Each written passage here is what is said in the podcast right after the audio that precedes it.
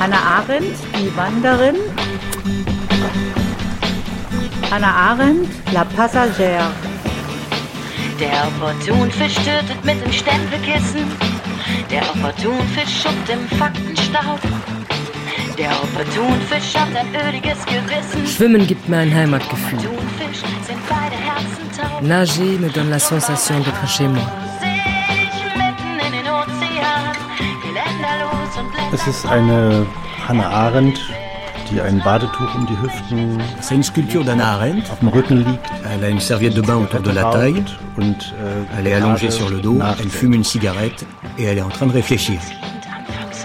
Sie raucht eigentlich immer eine Zigarette. Les sculptures d'Arendt fument toujours des cigarettes. J'aime beaucoup sa phrase Nager me donne la sensation d'être chez moi. Elle s'est étendue sur un sofa. Elle a regardé en haut avec les yeux ouverts ou fermés. Mais on savait maintenant, elle pensait, sa position de pensée. Et personne osait de parler avec elle à ce moment-là. On allait très très doucement, traverser la chambre très doucement pour ne pas la déranger. Et, et la cigarette, bien sûr, ça, elle est morte euh, avec la cigarette euh, dans sa main. Quatrième partie, La maison sur l'océan. Christine Le Cerf, Julie Bérécy.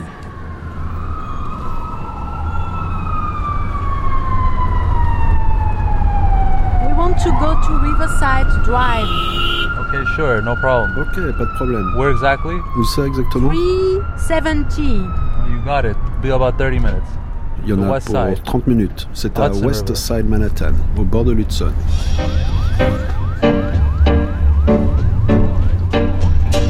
« 1967. Anna Arendt a 60 ans passés. Elle donne des cours à la New School de New York, une université créée après la guerre pour accueillir l'intelligentsia européenne en exil. Depuis la violente controverse déclenchée par son livre Eichmann à Jérusalem, Anna Arendt éprouve le besoin de se retirer dans son appartement de Riverside Drive. Entourée de ses nombreux amis, jeunes étudiants, poètes, musiciens, écrivains, venus de l'ancien et du nouveau continent, qu'elle appelle My Tribe, ma tribu.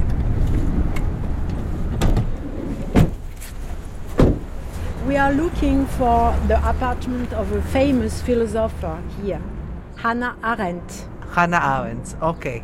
Hannah Arendt, So ok. she lived Alors, in the elle habitait au 15e 15th étage floor de on the l'autre other côté de l'immeuble. The apartment was Son appartement était de ce côté-là. Il avait une vue sur le Hudson River et même sur le New Jersey. She was, I think, the most Je famous. crois qu'elle était la personne la plus célèbre de almost tout 100 l'immeuble. years old. But when it was built, Tout de même, cet immeuble a près d'un siècle. Au début, c'était it des appartements to à be for the louer pour les class. classes moyennes. and the whole area was not Ce n'était pas un quartier très sûr à l'époque. It's close to On est proche de Harlem, donc have il avait beaucoup de crimes. Could you help us to go to the 15? Uh, I'll have to talk to Oui, il faudrait que je parle au portier.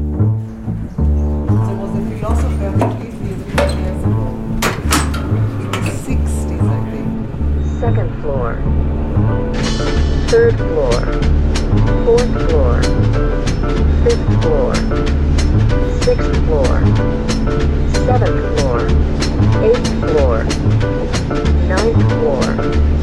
Tenth floor. Eleventh floor. Twelfth floor.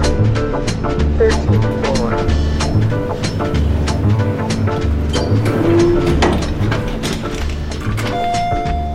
Jerry Cohn, ancien étudiant d'Anna Arendt, aujourd'hui légataire de son œuvre et l'un de ses amis les plus chers. Oh, it was a lovely place. Big, big, big apartment. You could see C'était un, un très bel appartement, très grand. De la fenêtre, on voyait le pont George Washington. On le retrouve dans son œuvre. On pouvait aussi apercevoir l'Hudson. Non, C'était vraiment un bel endroit. Anna n'a pas toujours eu de si beaux appartements, sauf dans ces dernières années. Je ne sais pas trop combien de temps elle y a habité. Et elle y était déjà quand je la connaissais, ça c'est certain. Un très bel appartement en tout cas. Et puis, il y avait ce long couloir quand on entrait où on ne voyait absolument rien, hormis un immense poster de Kafka. On n'était jamais très loin de Kafka.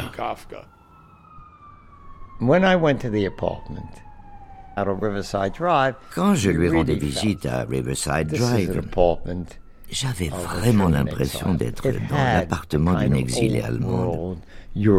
Richard Bernstein, philosophe à la New School et ami d'Anna Arendt. Il avait un côté ancien monde, vieille Europe, les meubles, l'agencement,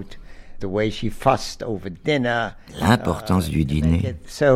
And in some ways, I don't know if you saw Margarita von think Le film de Margarethe von Trotter a très bien rendu cette atmosphère de l'Upper East Side, on the Upper West Side, who was a really a kind of German Jewish exile. qui était le quartier des Juifs allemands exilés, It was like a little bit of Europe in New York. comme un petit coin d'Europe à New York. And she also, you know, she had her pictures. Il y avait aussi des photos, des photos de Nietzsche, de Heidegger, de son mari.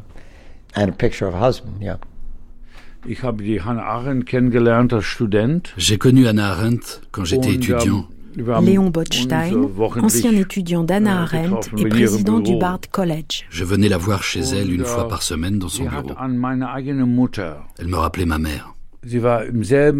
Elle avait le même âge qu'elle et elle aussi fumait. Und sie rauchte auch. So, ich war so daran gewöhnt mit dieser Generation von Emigranten, Je connaissais tellement bien cette génération d'immigrés dass es, sie war sehr bequeme que notre relation était très und détendue, leichte Beziehung, très agréable. weil wir irgendwie waren vom aus On venait du même monde en quelque sorte, vom selben so du même cercle. Kreis. Jerry Cohn, est-ce que vous faisiez partie de la tribe, de la tribu? Oui, oui, oui, pas, pas, pas tout, le, tout le temps, but because the, tribe was mainly composed La of tribu était friends avant tout composée de ses vieux amis de Paris, mainly German, surtout des Allemands, but they were people des who gens had qui avaient quitté l'Allemagne from pour aller à Paris, comme Germany elle, to Paris, as she had, et puis de Paris and pour then New York. Paris to New York. And these were old friends, C'étaient de vieux amis known since the 1930s, qu'elle connaissait depuis les années 30. Il y avait Lotte Kleinbord, par exemple, et son mari, Hanan Kleinbord, un écrivain yiddish très connu. Il avait essayé d'apprendre l'hébreu à Anna, mais il disait qu'elle n'avait aucune patience.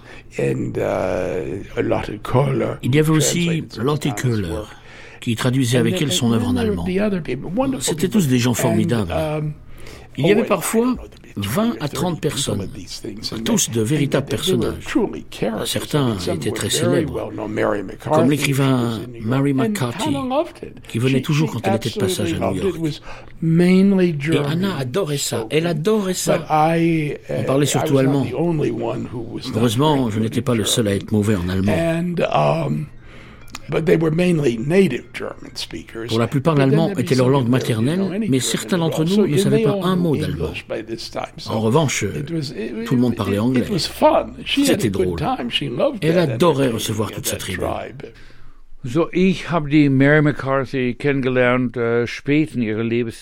J'ai fait la rencontre de Mary McCarthy assez tard dans sa vie. Elle était brillante, drôle, pleine d'humour.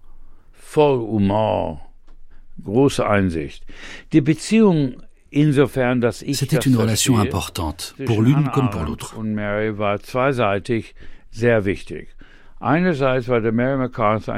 Mary McCarthy était une romancière dont la pensée avait toujours été sous-estimée aux États-Unis parce qu'elle était une femme.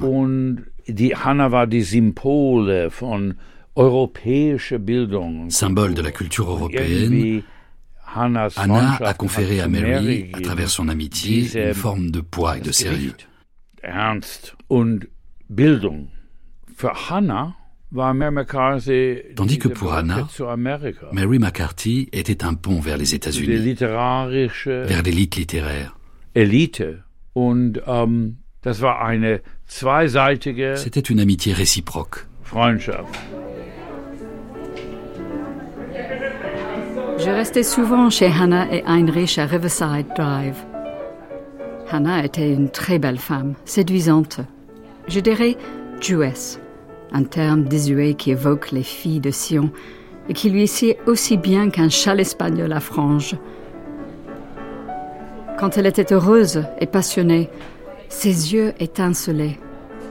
Mais parfois ils formaient aussi des étangs ténébreux, profonds et lointains dans leur intériorité. Hannah est la seule personne que j'ai jamais regardée réfléchir.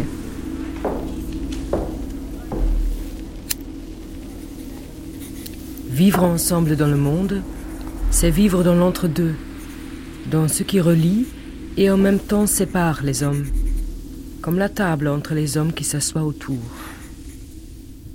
When I met Hannah, the reason she came to the new school, si Hannah est venue à la New School, là où je l'ai rencontrée, c'est parce que son mari était déjà malade. Avant, elle enseignait à Chicago et sur la côte ouest. Et elle avait voulu se rapprocher. Elle voulait être à New York près de son mari. Quand je travaillais pour elle, j'allais souvent chez eux. Il m'est arrivé de le rencontrer, mais malheureusement, je ne peux pas dire que je le connaissais.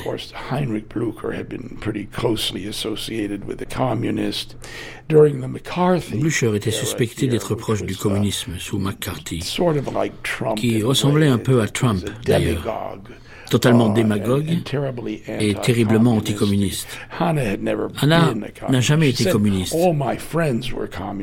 Mais elle disait que tous ses amis l'avaient été et que de l'avoir été était la seule chose que l'on puisse respecter.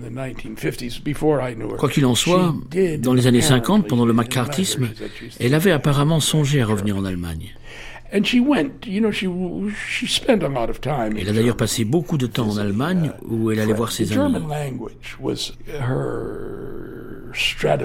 La langue allemande, c'était son Stradivarius. Elle adorait la langue allemande.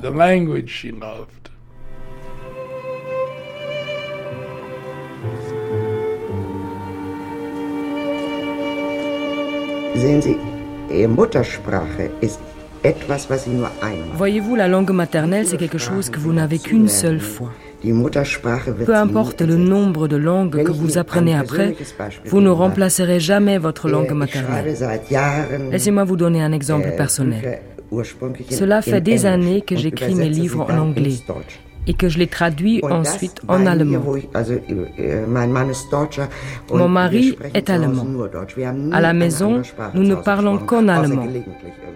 Sauf bien sûr quand nous recevons des amis et que je raconte quelque chose en français ou en anglais. Et ma journée commence toujours en allemand. Quand je lis le matin, c'est toujours en allemand. Voyez-vous, j'ai toujours considéré toute cette histoire comme une grande opportunité. Pour moi, il faut garder son allemand, son anglais et même son français si possible vif et éveillé. Il faut en quelque sorte s'établir au milieu de l'Atlantique. Cela demande beaucoup d'efforts. C'est beaucoup plus dur que de changer simplement de langue.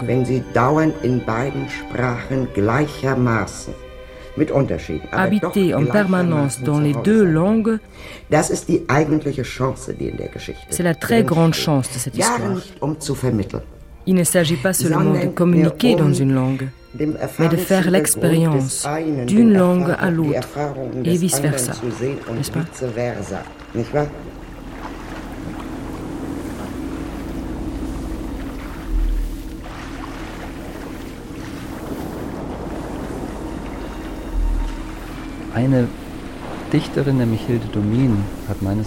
La poétesse Hilde Domin reprend une très belle métaphore pour décrire la pensée d'Arendt. Thomas Wild, germaniste. Auf dem Atlantik baue ich mein Haus. Je construis ma maison sur l'Atlantique. Je ne peux vivre ni sur l'un ni sur l'autre continent. Je vis entre les deux. Bild, dass Hannah Arendt erstens mal in einem Zwischenraum wohnt und existiert. Cette image d'Arendt qui habite dans un entre-deux toujours en mouvement, un entre-deux qui, comme l'Atlantique, relie et sépare les continents européens et américains, un espace qui n'est pas fixe, qui est toujours en mouvement, c'est un aspect central de sa pensée politique. wunderbar, ein, ein, ein, würde ich sagen, etwas ganz Zentrales von Hannah Arendts Denken und politischem Denken. Und auch, dass sie sagt, mein Haus steht auf dem Atlantik. Tout comme cette image de la maison, de l'habitation, de l'espace que l'on construit et dans lequel on crée quelque chose. Den man schafft, in dem etwas möglich ist.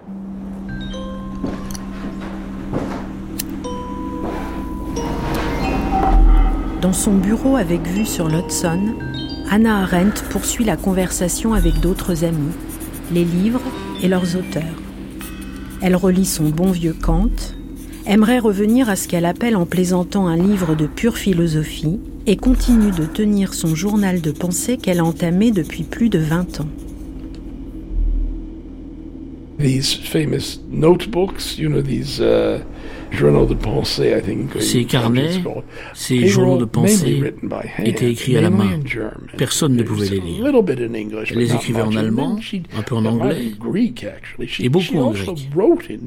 Elle ne se contentait pas d'intégrer des citations, elle les écrivait vraiment en grec et en latin. Elle parlait grec, latin, allemand, français L'anglais n'était que sa cinquième langue.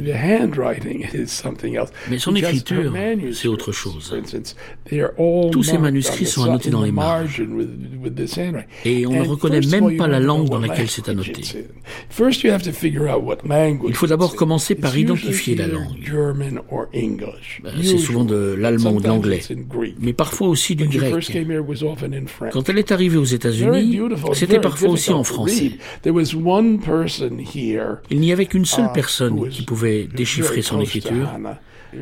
C'était Lotte Kohler, une amie très proche d'Anna qui est morte il y a quelques années.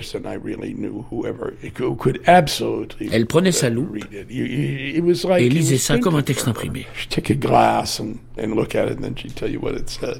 Anna disait qu'avant d'écrire, elle réfléchissait longtemps, longtemps Parfois des jours entiers à ce qu'elle allait dire. Mais qu'ensuite il ne lui restait plus qu'à taper. Elle disait que ses doigts couraient sur la machine à la vitesse de ses idées. C'est ce qu'elle disait. Uh, Je ne sais pas si c'est entièrement vrai. En tout cas, elle tapait tout elle-même. Pour Anna Arendt, son Denk Tagebuch, son journal de pensée, est un espace de liberté, un endroit rêvé où elle peut laisser libre cours à son imagination, adopter le point de vue d'un autre, élargir l'espace de sa propre pensée. Heute Nacht träumte ich von Kurt Blumenfeld. Ich denke zum ersten Mal in meinem Leben. Cette nuit, ich traf ihn im Traum unerwartet auf einer schönen Brücke. Pour la première fois de ma vie, je crois. Er nahm die Zigarre aus dem Mund. Dans mon rêve, je le rencontrais à l'improviste. Sur un joli pont dans une forêt. Il ôtait son cigare de la bouche pour m'embrasser. Je lui disais Est-ce bien toi? Je ne peux pas me laisser embrasser par un étranger, tout en riant.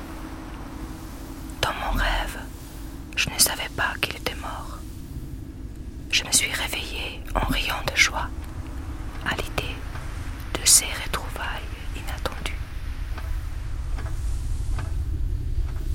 gibt einen wunderschönen Traum in ihrem Denktagebuch, in Hannah Arendts Denktagebuch. Il y a un très beau rêve d'Anna Arendt dans son journal de pensée. Barbara Hahn germaniste. Elle est sur un pont et sur ce pont, elle fait la rencontre de son vieil ami Kurt Blumenfeld, qui à l'époque était déjà décédé.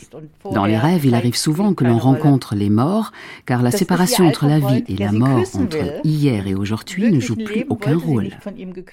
Elle rencontre Blumenfeld sur ce pont et Blumenfeld veut l'embrasser. Dans la vie réelle, Arendt n'a jamais souhaité qu'il l'embrasse. Elle voulait qu'il soit un ami, pas un amant. Et pourtant, sur ce pont, elle rencontre cet homme déjà mort qui ôte son cigare ou sa pipe de sa bouche et qui veut l'embrasser. Dans son rêve, Blumenfeld prend aussi par moments les traits de son mari Blücher et à d'autres ceux de Bertolt Brecht. C'est un mélange une figure hybride rencontrée sur un pont. Or, le pont est une métaphore très importante dans la pensée d'Arendt. Le pont est ce qui vous amène d'un point à un autre. Il permet un passage, le passage d'une pensée à une autre. Quelque chose est là, entre, que l'on ne peut pas simplement enjamber.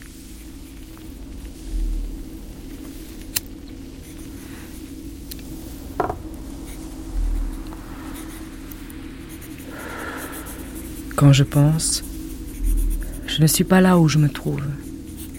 Je suis entouré d'images invisibles à quiconque n'est pas moi. C'est comme si je m'étais retiré dans un pays magique, dont je ne saurais rien si j'étais privé de cette faculté du souvenir et de l'imagination.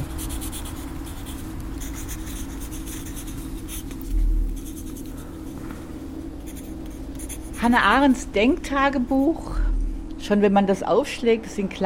Les journaux de pensée d'Arendt étaient écrits sur des petits carnets, pas très épais, datés par mois, jamais par jour, parfois même par année. Rien qu'à ces petits signes, on a déjà une indication sur le rôle que joue le temps dans ces journaux.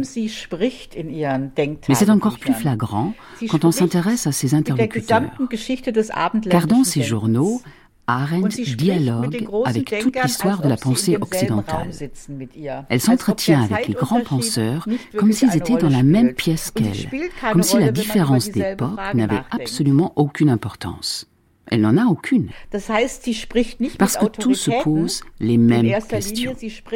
Cela veut aussi dire qu'Arendt ne parle pas avec de grandes instances, mais avec des interlocuteurs. Elle les invite dans son propre espace de pensée et dialogue avec eux en les citant, en tissant leurs idées aux siennes, en leur donnant la parole sur des questions sur lesquelles elle est elle-même en train de travailler. Arendt n'est pas quelqu'un qui va se livrer à une lecture systématique d'Aristote ou de Platon. Elle tire de leurs textes des voix qu'elle mêle à la sienne pour en faire un dialogue. C'est comme si on entrait dans une pièce où on peut discuter avec ses amis, même s'ils sont morts depuis longtemps. Arendt avait dit à propos de Rachel Warnhagen, c'est ma meilleure amie même si elle est malheureusement morte depuis un siècle. Arendt ouvre donc avec ce journal un espace de pensée qui lui permet d'inviter des voix et de les faire dialoguer sur les questions qu'elles se posent.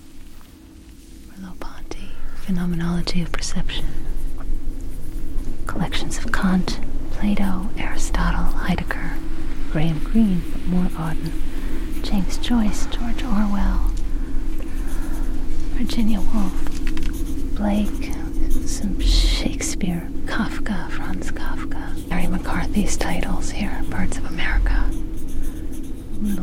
C'est seulement parce que je peux parler avec les autres que je peux également parler avec moi-même, c'est-à-dire penser.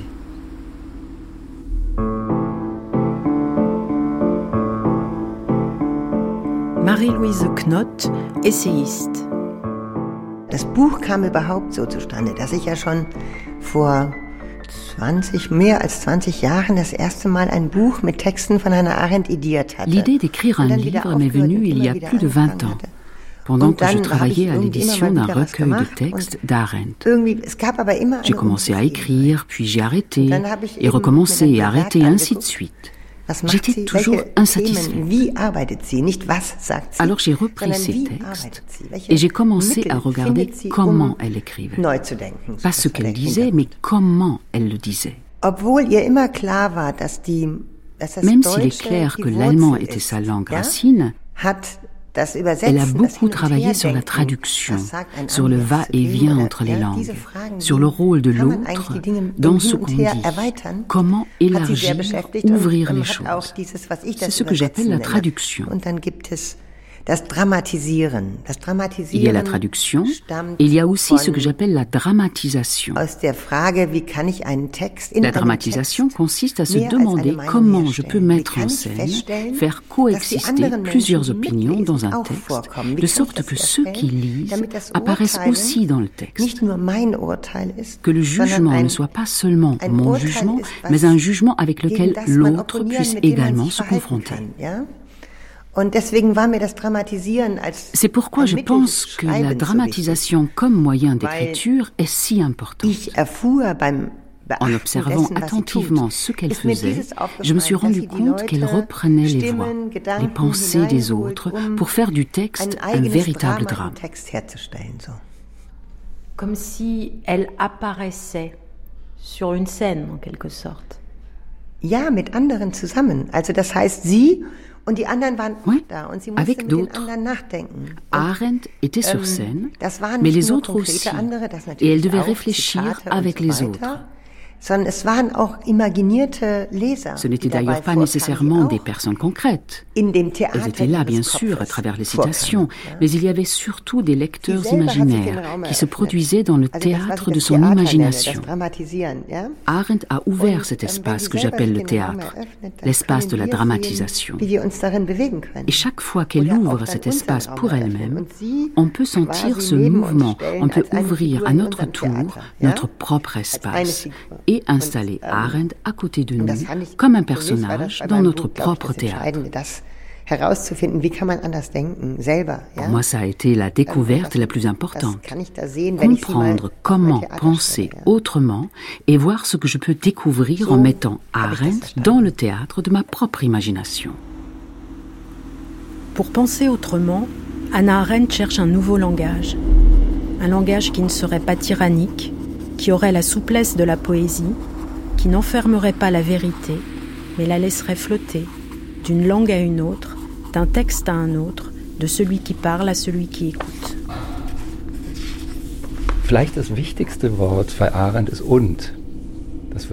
Pour moi, le mot le plus important chez Arendt, c'est le mot et. À mes yeux, Arendt est une philosophe et, et pas du parce que.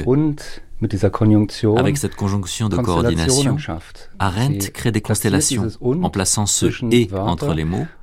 Elle crée un espace qui nous fait comprendre ce qui se trouve de part et d'autre de ce et.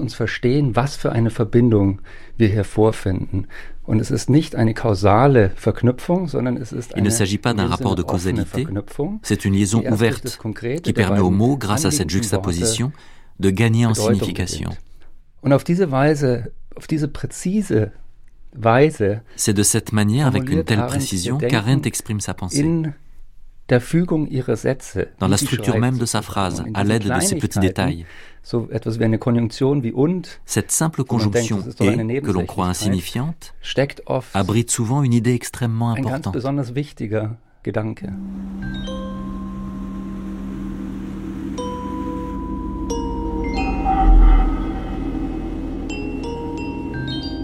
Des poètes, nous attendons la vérité, pas des philosophes dont nous attendons de la réflexion.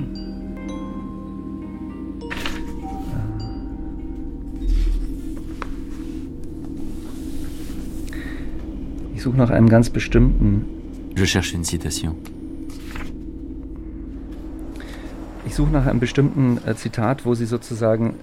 Je cherche un passage où Arendt cite Rilke. Ein Wort aus diesem Gedicht aufgreift. Elle extrait ensuite un mot de ce poème et elle travaille ce mot pour en faire une sorte de cristal de pensée qui vient éclairer la question traitée d'une lumière nouvelle. Arendt fait ça très souvent.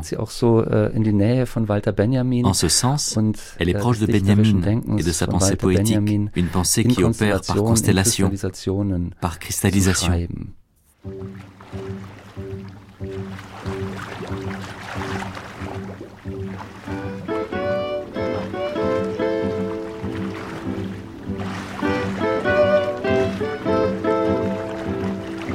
Benjamin a quelque chose d'extrêmement rare. c'est le don de penser poétiquement. Ce qui guide sa pensée, c'est la conviction que dans l'abri de la mer naissent de nouvelles formes, des configurations cristallisées qui survivent et attendent le pêcheur de perles qui les portera au jour comme des éclats de pensée.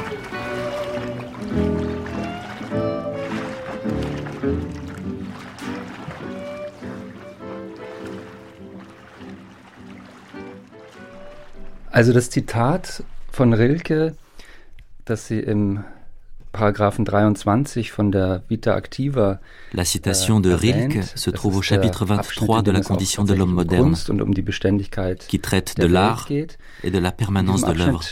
bringt sie folgendes Zitat von Rilke. Über dem Wandel und Gang Au-dessus du changement et du mouvement, plus vaste et plus libre, dure encore ton prélude. Dieu qui porte la lyre. Aber nicht weiter äh, unterschieden, nicht abgesetzt und sie entwickelt weiter Cette citation de Rilke est incorporée au texte avec des guillemets mais sans retrait à la ligne. Der Begriff für diese Dauerhaftigkeit der Welt ist tatsächlich Arendt déploie à la suite sa äh, propre réflexion sur la permanence du monde. Elle tire son concept du poème pour ensuite le développer. Und weiterentwickelt. Und äh, auf diese Weise kann man sehen, wie Hannah Arendt mit Dichtern schreibt und nicht über Dichter schreibt. Tout ceci montre bien que Arendt écrit avec les poètes et non sur eux. Qu'elle écrit avec la poésie et non sur la poésie. Et que les mots poétiques participent de la formulation de sa théorie politique. Le poétique n'est pas chez elle cantonné à un poème. Il fait vraiment partie de son écriture. Anna Arendt pense poétiquement. C'est quelqu'un qui plonge, qui va chercher des choses au fond de la mer. pour les ramener à la surface et les replacer dans un contexte complètement différent.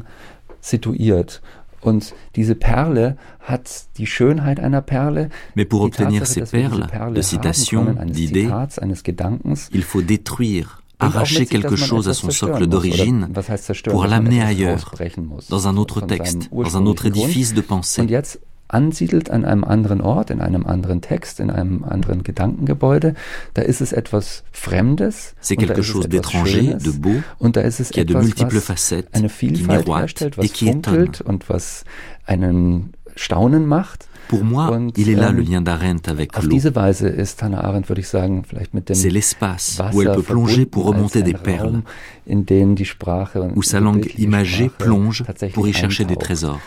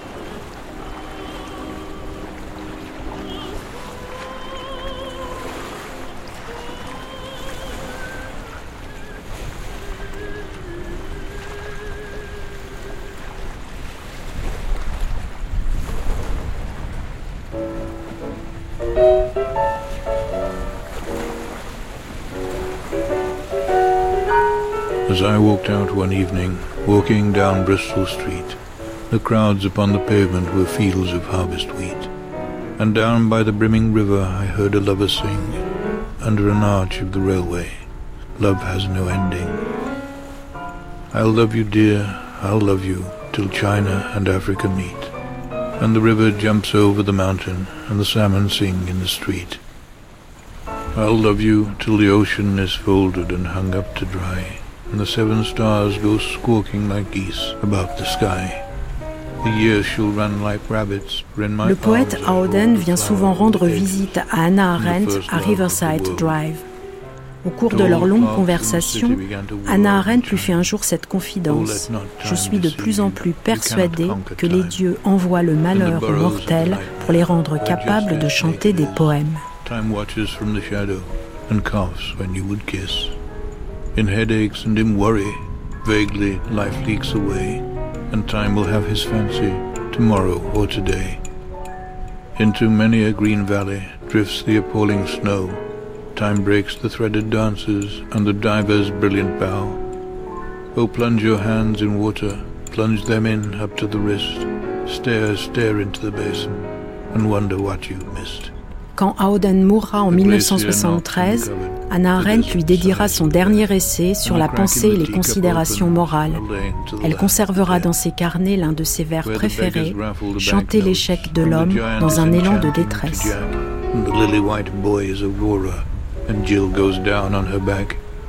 Oh look, look in the mirror, oh look in your distress. Life remains a blessing, although you cannot bless. Oh, stand, stand at the window as the tears scald and start. You shall love your crooked neighbor with your crooked heart. It was late, late in the evening. The lovers, they were gone. The clocks had ceased their chiming, and the deep river ran on.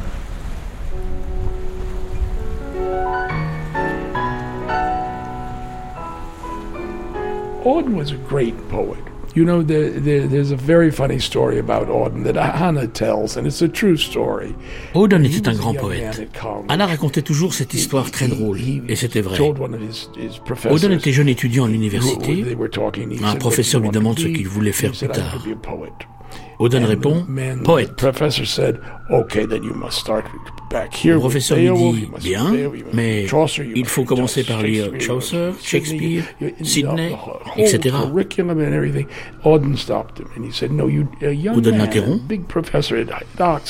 Imaginez ce jeune homme en face d'un grand professeur d'Oxford, très sérieux, et il lui dit non, non, vous ne me comprenez pas, monsieur. Je veux devenir un grand poète. Et il l'est devenu. Il est devenu un grand poète. Auden adorait Anna. Mais c'était aussi quelqu'un de très étrange. Anna lui avait donné des habits de Heinrich Blücher, parce que ses pantalons étaient tout déchirés, il avait des trous dans ses chemises. Il avait de l'argent, mais l'apparence ne l'intéressait pas. Surtout en vieillissant, il était devenu particulièrement négligé.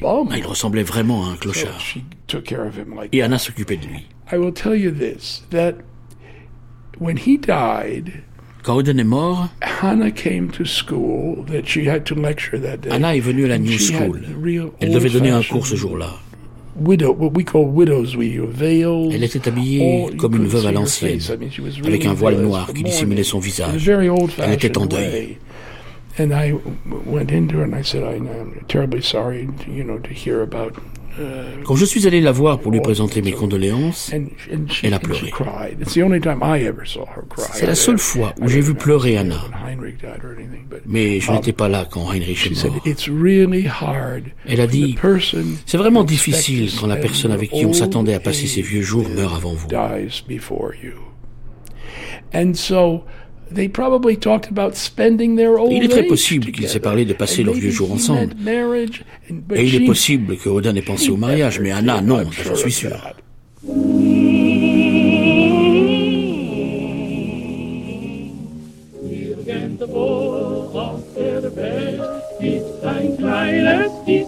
Pour Anna Arendt, vieillir, c'est perdre ses amis.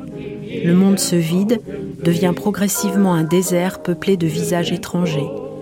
L'écrivain autrichien Hermann Broch a été le premier à partir. Puis ce fut le tour du philosophe Karl Jaspers, ami de toujours. Seul l'amour de son mari, Heinrich Blücher, et une intense activité intellectuelle parviennent encore à endiguer cette lente montée des ténèbres.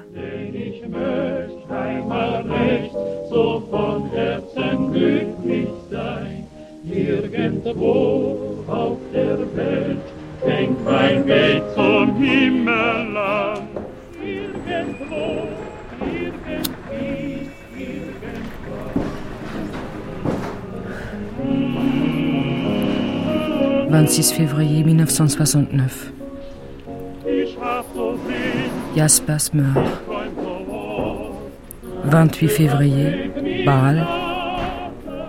3 mars, enterrement.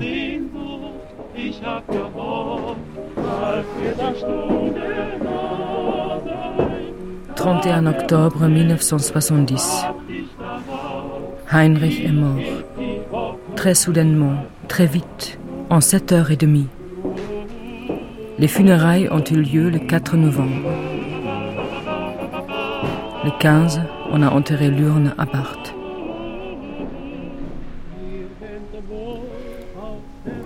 Et l'un prit le départ avec tout ce qu'il a, avec terre et cheval, patience et silence. Puis vint le ciel et les vautours en plus.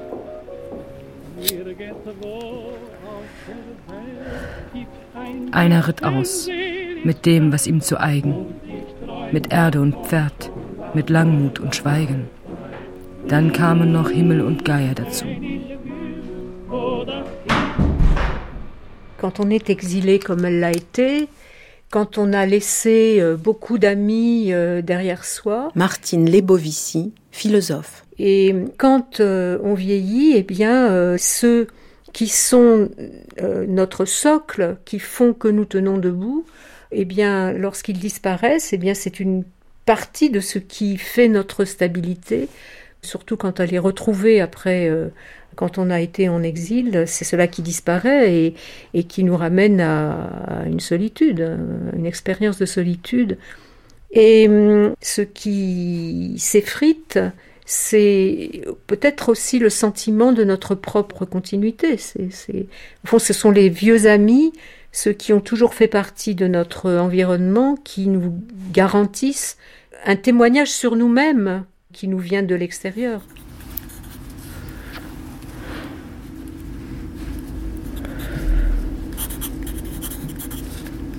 L'âge vient. Il t'accompagne encore une fois. Ne détourne pas le cœur, ne te laisse pas distraire, ne t'attarde pas, prends congé du temps et garde en toi, d'un regard détourné, la gratitude et le ravissement. Alors c'est Blumenfeld, c'est Jasper qui meurt. Alors il y a d'abord euh, Kurt Blumenfeld, qu'elle connaît donc depuis euh, sa petite enfance et avec qui il y avait une relation à la fois euh, paternelle et un peu amoureuse parce que enfin, lui était certainement un peu amoureux d'elle. Et d'ailleurs euh, il dit dans sa correspondance que sa femme euh, en éprouve une certaine jalousie. Et puis il y a il y a aussi Jaspers qui meurt en 1969 mais bizarrement euh, alors qu'il était beaucoup plus âgé qu'elle, Heidegger euh, mourra après elle. C'est-à-dire que Heidegger mourra en 1976 et alors qu'elle meurt en 1964. Mais la mort évidemment la plus terrible pour elle, c'est celle de Heinrich Blücher, qui meurt d'une crise cardiaque euh, en 1970. Et là, c'est véritablement la, là, il y a un effondrement, il y a un effondrement de, de, de son, du monde là qui se produit pour elle. She said, without Heinrich, I'm frei wie ein Blatt im Wind. Anna a écrit dans son carnet. I'm free like a leaf. Sans Heinrich, je suis libre comme une feuille dans le vent. Liberté est ambiguë ici. La liberté, c'était tout pour Anna, mais là, c'est une liberté négative.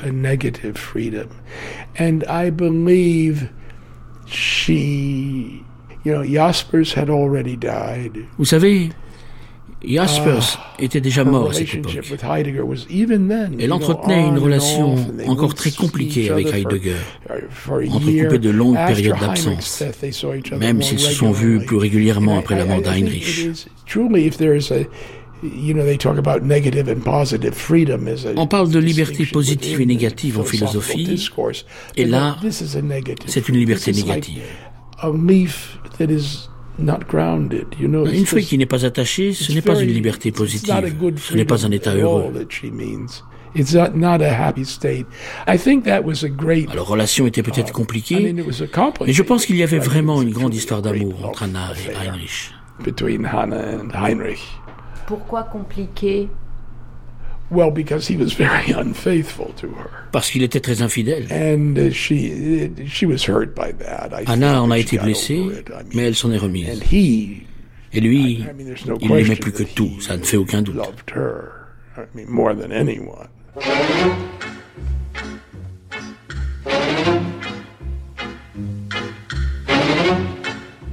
Der Heinrich Blücher zu, für mich ist ein netter, Pour moi, Blücher était un flâneur. Plus proche de Maurice Chevalier que de Jacques Derrida. Plus un esthète qu'un penseur.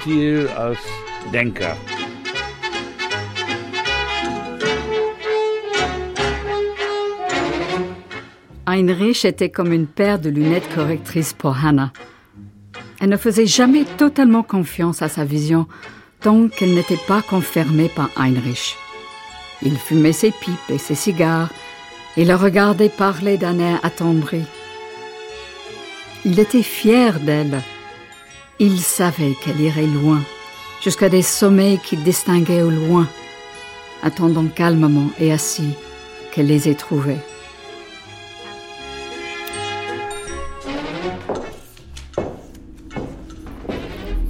1971. Ohne Heinrich. Frei. Wie ein Blatt im Wind. Sans Heinrich. Libre. Comme la feuille dans le vent. Alors après, euh, ça a donné lieu chez elle à une euh, très très grande activité. Elle, passe de conférence en conférence euh, et donc elle a, le projet d'une suite à donner à Conditions de l'homme moderne, Vita Activa, qui serait axée sur les activités de l'esprit. Il y aurait eu trois volumes, Penser, vouloir, juger. Alors euh, en 1975, elle a quasiment terminé les manuscrits des deux premiers tomes, Penser et Vouloir. Et une fois terminé cela, le fin novembre, elle euh, se met à sa table de travail pour commencer le troisième tome de La vie de l'esprit. Elle est à sa machine à écrire et puis elle, pour commencer ce troisième tome, elle écrit euh, une première citation La cause victorieuse plaît aux dieux, la cause des vaincus à Caton et un extrait d'un poème de Goethe. Si je pouvais, nature, face à toi, n'être qu'un homme seul, l'humaine condition vaudrait alors la peine. Elle s'était mise au travail, comme tous les jours, et elle continuait, euh, elle continuait jusqu'à la fin euh, son travail de pensée. Et dans la nuit, euh, elle meurt, et elle est, elle est décédée d'une crise cardiaque en 1975 à l'âge de 69 ans. Et donc voilà, et elle laisse de ce troisième tome de la vie de l'esprit, elle laisse ces deux citations. Et sans doute la mort de Blücher la, lui a coupé son envie de vivre. Et puis elle-même ne se ménage absolument pas, c'est-à-dire qu'Anna Arendt est quelqu'un qui fumait énormément, qui buvait beaucoup de café, et c'est très étonnant quand on voit ces photos de la fin de sa vie où, somme toute, elle n'était pas si âgée. Elle avait, quand elle est morte, elle avait 69 ans. Mais quand on voit les photos, on a l'impression d'une femme de, de 80. Je crois qu'il y a là quelque chose euh, qui devait être tout à fait délibéré, quoi.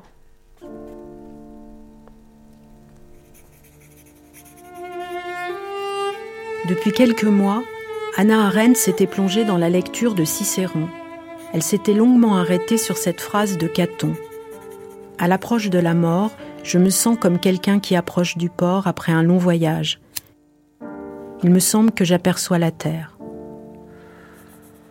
Le 8 décembre 1975, 300 personnes étaient réunies dans la chapelle du mémorial de Riverside Drive pour lui rendre un dernier hommage. Anna Arendt avait tenu à ce que la cérémonie se déroule dans le lieu où Blücher avait été inhumé cinq ans auparavant. Elle avait demandé le même cercueil de pin massif et les mêmes roses blanches. Six mois plus tard, ses cendres devaient rejoindre celles de son mari au cimetière du Bard College. Les deux cérémonies du souvenir se déroulèrent dans une atmosphère tout à fait polémique, fidèle à l'esprit d'Anna Arendt. Jerry, vous étiez présent à l'enterrement de Anna Oui, oh oui, bien sûr, oui, oui, oui. There were all kinds of people from every walk of life. Taxi drivers. Oui, il y avait toutes sortes de gens. Des chauffeurs de taxi, des ouvriers du quartier, des gens de l'épicerie du coin, et bien sûr tous les intellectuels de New York. Beaucoup de gens venus d'Europe aussi. C'était énorme. Mais cela a bien failli ne pas avoir lieu, tellement il y avait de disputes en coulisses. Sa nièce, Edna Brocke, sa principale héritière, habitait à l'époque en Israël. Elle était venue pour l'enterrement et elle voulait un enterrement dans la tradition juive, avec le Kaddish, etc.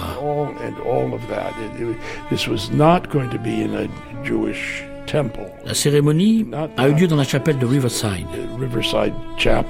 qui n'est pas proprement parlé un temple juif, mais où beaucoup de personnalités juives new-yorkaises y sont inhumées.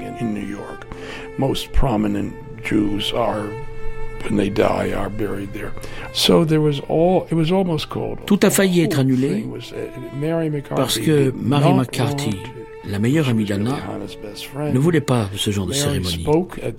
Marie a prononcé quelques mots, Hans Jonas également, William Jovanovic et moi aussi. Mais je n'étais pas dans la même catégorie. Jovanovic, son éditeur, et Jonas étaient de très vieux amis. Et Mary McCarthy était sa meilleure amie.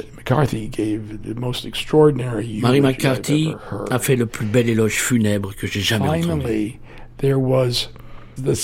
Finalement, uh, c'est le fils de Glenn Barth, Danny Glenn Barth, qui a lu le Kaddish.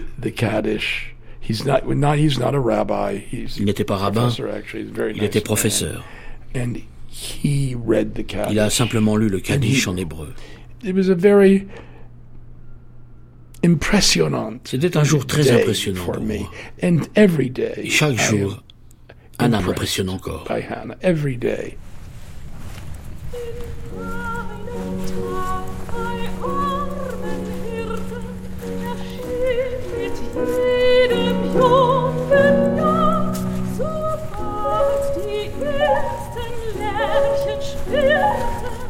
Hannah avait les yeux fermés. Ses cheveux étaient tirés en arrière et son front dénudé. Ainsi étendue, elle n'était plus Hannah, mais le masque mortuaire d'un philosophe du XVIIIe siècle. Je n'avais pas été émue de toucher cette grande inconnue dans la salle mortuaire. Dans les sillons doux mais rugueux de son cou, où reposait sa tête publique, j'avais trouvé un endroit pour lui dire au revoir.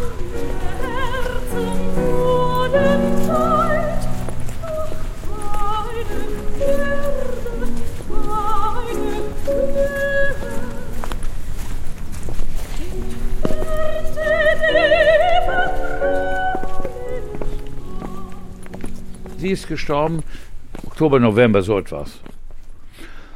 Elle est morte en octobre ou en novembre. L'inhumation a eu lieu à la chapelle de Riverside à New York et c'était plein. Il y avait énormément d'étudiants et une gigantesque couronne de fleurs envoyée par la République fédérale d'Allemagne. On s'était demandé ce qu'on allait faire. Mary McCarthy m'avait appelé pour me dire qu'Anna voulait être enterrée dans le cimetière de Bard. Alors, avec Jerry Cohn et Mary, on avait décidé d'organiser une sorte de séminaire dans l'église de Bard. morgen wird irgendwie ein im Il y a d'abord eu une première réunion en petit comité pour évoquer les souvenirs. Puis une discussion ouverte au public sur l'œuvre d'Anna Arendt.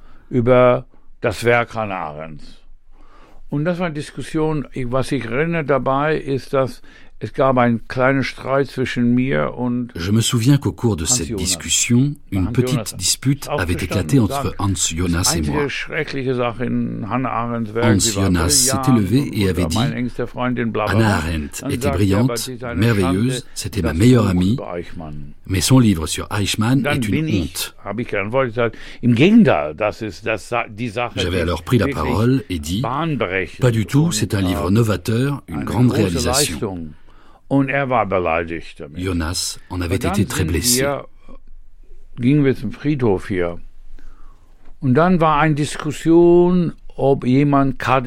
On était ensuite allé au cimetière. Et là, on avait encore débattu pour savoir si quelqu'un devait dire le Kaddish ou pas. On avait fini par le dire. Et c'était la fin de cette journée. Elle avait commencé vers 10h30 et s'était terminée vers 17h. Fertig, ungefähr 4 Uhr, 5 Uhr. Et est-ce que vous allez de temps en temps sur sa tombe? Äh, nicht ein großer. Je n'aime pas trop aller au cimetière. Friedhöfe zu ähm, besuchen ist nicht mein Art. Mais il y a beaucoup de gens qui sont enterrés ici que je connaissais.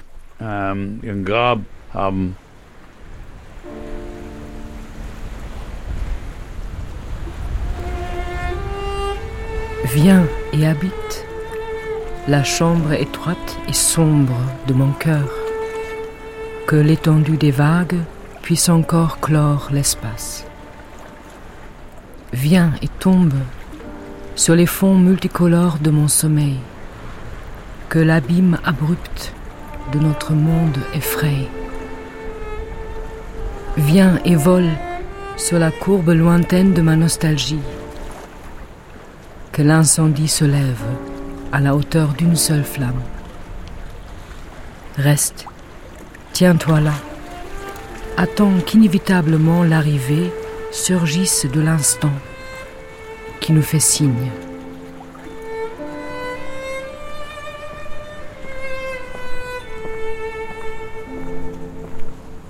Chaque année, Anna Arendt se rendait au cimetière de Bard nichée dans une petite clairière du campus.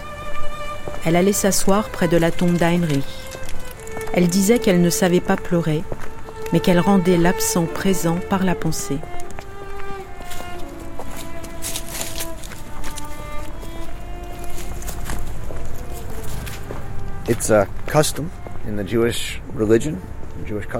Il est de coutume dans la religion juive de mettre des pierres sur la tombe.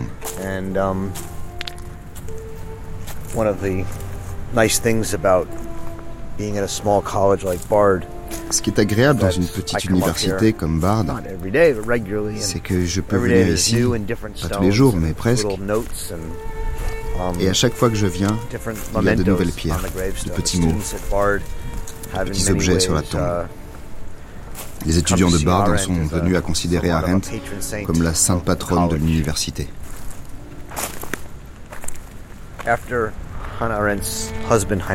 Quand Heinrich Blücher, le mari d'Anna Arendt, est mort, Blücher avait enseigné ici um, pendant 17 ans uh, et il était considéré comme une figure très importante. Uh, uh, Hannah Arendt l'a fait enterrer ici, au cimetière de Bard.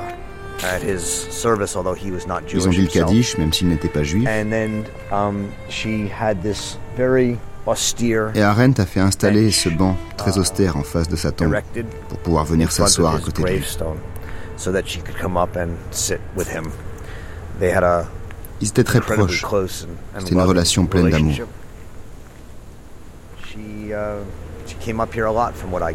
D'après ce que je sais, elle venait ici souvent. Ils sont enterrés l'un à côté de l'autre. Et ce qui surprend souvent les gens, c'est que sur sa tombe, il y a écrit Anna Arendt um, Blücher. C'était un tel personnage public que les gens sont surpris qu'elle ait pris le nom de Blücher.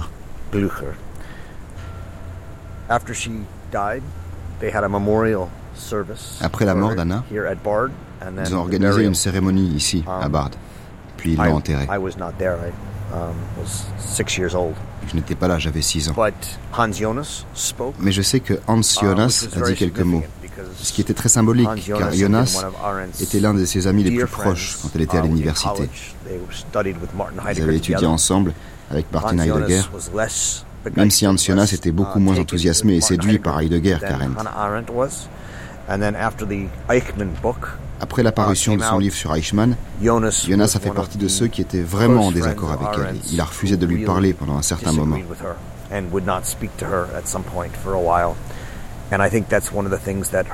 Et je pense que c'est l'une des choses qui l'ont um, profondément blessé. Le fait que Jonas prononce son éloge funèbre, uh, je pense que ça aurait été très significatif pour elle. Il y avait beaucoup de monde à la cérémonie. Léon Botstein, le président de Bard et ami d'Arendt, uh, Jerry Cohn, ainsi que d'autres anciens étudiants. Sa nièce, Israël, était là, elle aussi. Et une partie de sa famille d'Israël, Mary McCarthy. Il y a d'ailleurs eu une petite controverse, car Mary McCarthy avait décidé qu'Anna serait incinérée, ce qui allait à l'encontre de la tradition juive. Um, la famille d'Israël en a été très mécontente. Mais voilà, elle est là. Et on essaie de garder son esprit en vie, ici à Bard.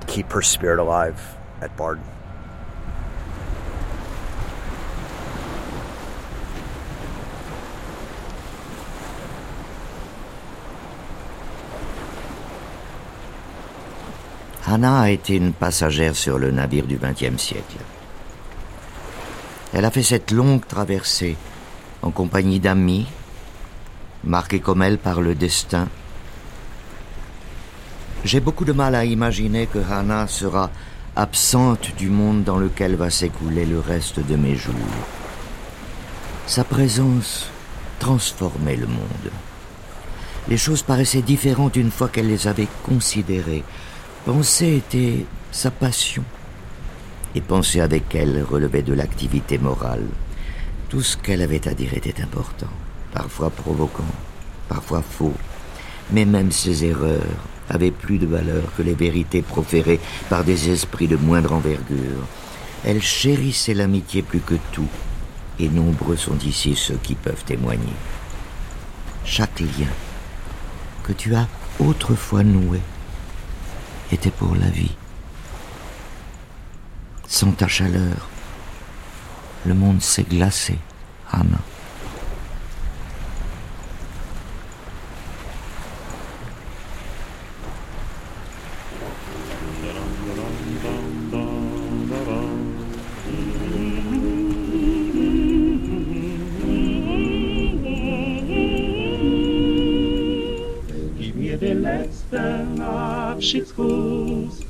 Weil ich dich heut verlassen muss.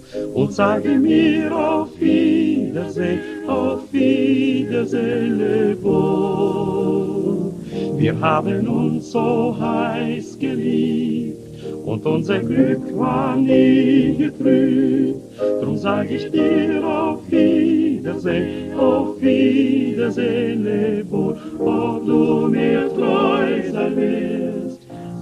mir nicht sagen. Wenn man sich wirklich liebt, stellt man nicht solche dumme Fragen.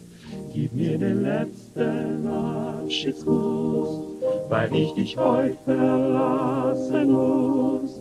Ich freue mich auf ein Wiedersehen, auf Wiedersehen. Wir haben uns gefunden, geliebt und heiß geküsst. Es waren schöne Stunden, die man nicht mehr vergisst. Ein Märchen geht zu Ende, drum reich mir deine kleinen Hände. Gib mir den letzten Abschiedskuss, weil ich dich heute verlassen muss. und sage mir auf Wiedersehen, auf Wiedersehen. Seele wohl. Wir haben uns so heiß geliebt und unser Glück war nie getrübt. Drum sag ich dir auf Wiedersehen, auf Wiedersehen, lebe wohl. Ob du mir treu sein willst, sollst du mir nicht sagen.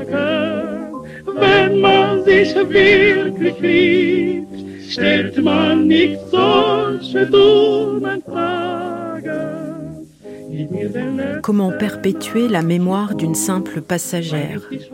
Anna Arendt disait Quand d'autres comprennent les choses comme je les ai moi-même comprises, la satisfaction que j'éprouve alors est comme le sentiment d'un pays natal.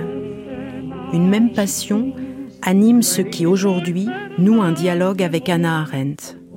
La volonté de comprendre, le désir d'agir et l'amour du monde.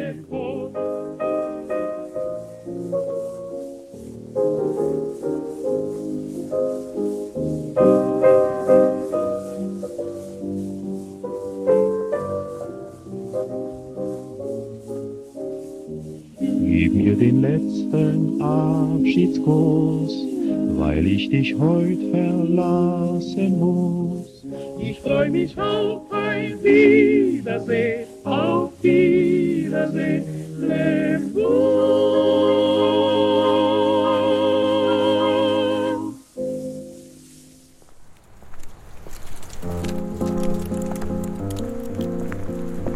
Sur les bords de l'Hudson, à 200 km au nord de New York, le campus de Bard est devenu la mémoire vivante d'Anna Arendt. Étudiants et professeurs méditent ensemble sa pensée de la condition humaine, de la pluralité, de la liberté et de l'action. Menschen. Ce sont les hommes, pas l'homme, qui peuplent la terre. Roger Berkowitz est le gardien de cette mémoire. Hello. Hello, how are you? Welcome to the Hannah Arendt Center at Bard College. Bienvenue au centre Hannah Arendt du Bard College. Vous êtes dans la maison où habitait Mary McCarthy lorsqu'elle enseignait ici. First met Anna Arendt et Mary McCarthy se sont rencontrées pour la première fois lors d'une soirée et elles ne se sont pas du tout appréciées. Pour moi, c'est très important dans leur relation. L'amitié pour Anna, ce n'était pas simplement se sentir bien avec quelqu'un, cela voulait dire beaucoup plus. Cela voulait dire apprendre à ne pas être d'accord, faire confiance à ceux que l'on respecte, même si l'on est souvent en désaccord avec eux. Arendt et Mary McCarthy ont fini par s'aimer beaucoup et s'entendre sur beaucoup de choses, mais l'idée que leur amitié a commencé par de la méfiance et de l'inimitié, c'est très important. Également du point de vue de la pensée politique du centre Anna Arendt. L'esprit de Mary McCarthy ressemblait beaucoup à celui d'Anna Arendt. On prend cela très au sérieux ici. L'amitié est une valeur primordiale dans ce centre. D'une part, parce que nous essayons d'être tous amis, mais aussi parce que l'amitié est le cœur de la vie politique pour Arendt. La vie politique, ce n'est pas une question d'amour, c'est une question d'amitié, de respect pour ceux de qui on diffère. La politique, c'est l'unicité d'une pluralité. Ici, on respecte la pluralité et la différence. C'est pour ça que l'amitié est un idéal politique. On amène des amis et on espère toujours s'en faire de nouveaux, ici, au Anna Arendt Center.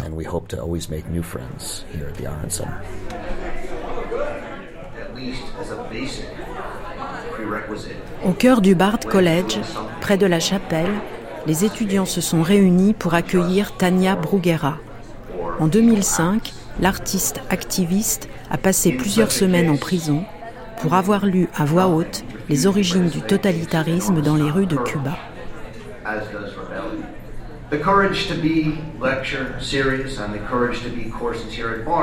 La série de cours et de conférences intitulée Le courage d'être au Collège Bard, c'est la tentative de mettre en avant cette question du courage moral et politique. Comme l'a écrit Susan Sontag, au centre de notre vie morale et de notre imagination morale, il y a les morales de la résistance et de ceux qui ont dit non. Et maintenant, sans transition, nous avons le plaisir d'accueillir aujourd'hui l'artiste activiste Tania Bruguera. Tania Bruguera, quand est-ce que vous avez entendu le nom de Hannah Arendt pour la première fois à Cuba? Bon, euh, j'ai écouté le nom de Hannah Arendt par hasard. Et c'était euh, un ami qui savait que, j'aimais lire un peu philosophie. Euh. il m'a donné le petit bouquin de La promesse de la politique. J'ai adoré euh, la forme si claire qu'elle avait de dire, de parler des choses extrêmement complexes, avec un langage très accessible. Et je pense que j'ai trouvé aussi, pour la première fois, une philosophie du pouvoir qui parlait du pouvoir et de la manière euh, dans laquelle le pouvoir euh, opérait. Ça a été vraiment une découverte euh, hyper importante pour moi. Changer ma vie comme artiste, je dirais. Et j'ai essayé d'intervenir avec une action, un geste artistique politique. J'ai décidé que je voulais parler au gouvernement directement, sans médiation. Et je trouvais que le test d'Anna Arendt, euh, Les origines du totalitarisme, était la meilleure façon de parler au pouvoir.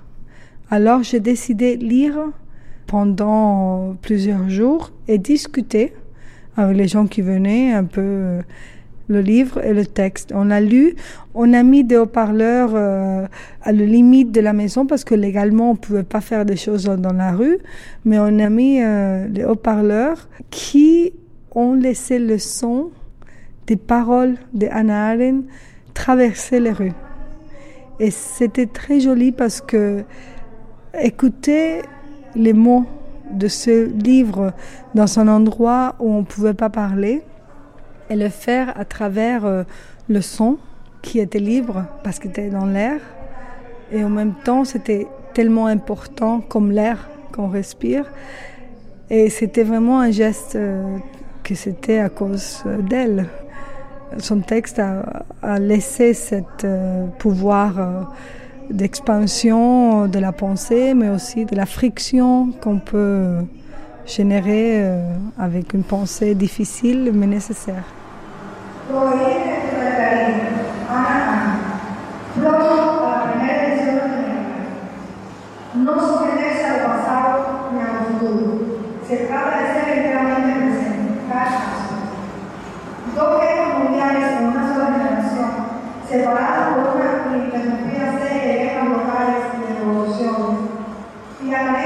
Alors, euh, la réponse du gouvernement à cette performance libre, qu'on ne pouvait pas prendre parce que c'était dans l'air, c'était immatériaux, c'était dans les pensées des gens, de l'imagination.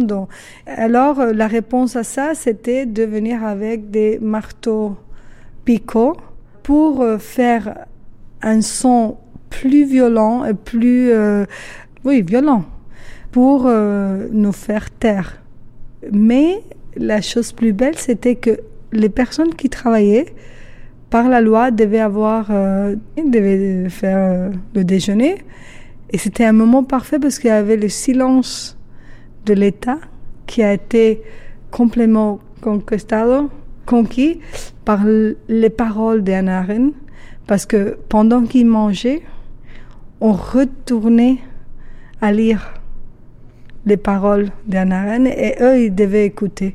Alors ça a aussi montré que le pouvoir de l'État est pas si forte, on dirait même faible, en face de la pensée d'Anna Arendt. L'activité de la pensée est comme la toile de Pénélope.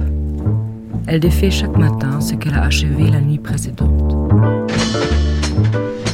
Dans les allées du parc, le germaniste Thomas Wild tisse et détisse la pensée d'Anna Arendt.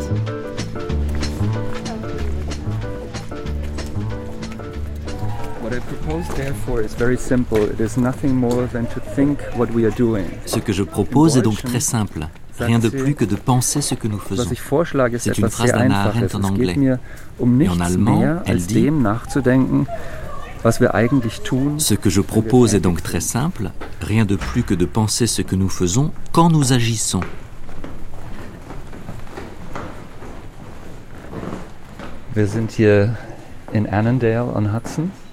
Nous sommes ici à Annandale sur l'Hudson, au Bard College, où j'enseigne la langue et la littérature allemande.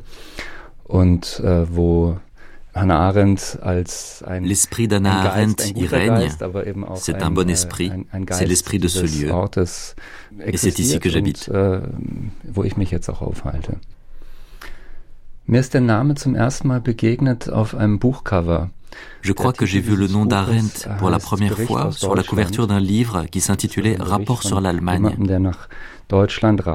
L'histoire de quelqu'un qui parcourait l'Allemagne après la fin de la Deuxième Guerre mondiale. Ça m'a immédiatement interpellé et j'ai commencé à le lire. J'ai donc découvert Arendt assez tôt. Hannah Arendts Werk antwortet in meinen Augen pour moi, l'œuvre d'Arendt répond à l'expérience du totalitarisme, de la tyrannie, et à la possibilité d'une domination totale du monde où la pluralité disparaîtrait, où il n'existerait plus que des êtres uniformes. C'est cela qui me fascine chez elle. Et Arendt y répond à travers une pratique de l'écriture qui n'utilise pas une langue, mais une pluralité des langues. Äh, C'est une caractéristique de son œuvre. Presque tous ses textes sont écrits en deux langues en anglais et en allemand. On retrouve ce bilinguisme dans toute son œuvre. C'est une critique tout à fait délibérée de l'idée selon laquelle il n'y aurait qu'une seule langue de la vérité. Il y a toujours une pluralité de sens qui renvoie à la pluralité des hommes. Und das ist immer eine Pluralität, weil diese Pluralität auf der On ne peut pas séparer la pluralité des hommes, la pluralité politique, de la pluralité des langues. politische Pluralität nicht trennen von der Pluralität der Sprachen.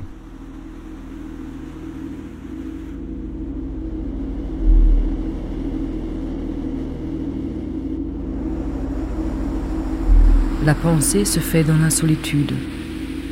Je me tiens compagnie à moi-même quand je pense mais je suis esselé quand je me fais défaut à moi-même, c'est-à-dire quand je suis un et sans personne.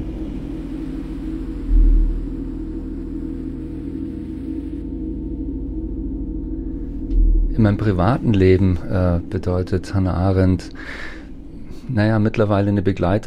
Pour moi, Hannah Arendt est une accompagnatrice au quotidien. Äh, Elle m'accompagne dans ma façon de voir le monde dans le vocabulaire que j'utilise pour le décrire. Elle incarne aussi pour moi ce que c'est que vivre comme quelqu'un qui veut comprendre le monde.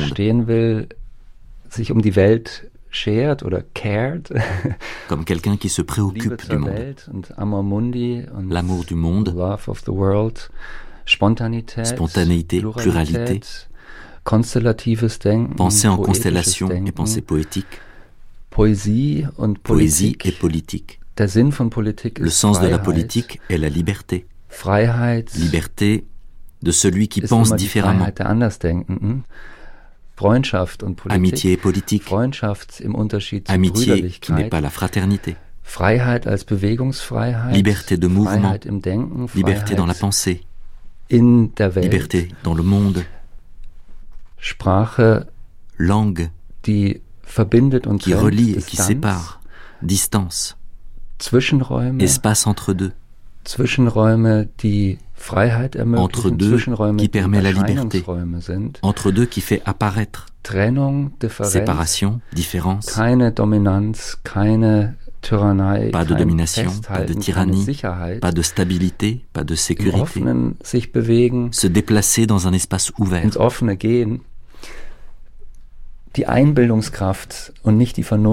C'est l'imagination et non la raison qui crée un lien entre les gens, écrit Arendt dans son journal de pensée. La force de l'imagination, c'est ce qui permet d'émettre un jugement qui concerne les autres, C'est ce qui permet d'envisager le monde sous une perspective qui n'est pas la sienne. Hannah Arendt Arendt est une penseuse politique pour qui la force de l'imagination erinnert, centrale. Et elle nous rappelle que le pouvoir de l'imagination se déploie dans un mouvement. Eine, als ein Modus der Beweglichkeit. Nicht diese Art von Einbildungskraft. Elle ne pense pas à ce genre d'imagination politique qui permet d'établir un plan stratégique pour gagner un débat, par exemple. Cela n'a rien à voir avec de la prévision ou de l'anticipation. C'est plutôt une force capable d'imaginer que je ne suis pas moi une force capable de se représenter le monde dans la perspective d'une personne complètement différente de moi.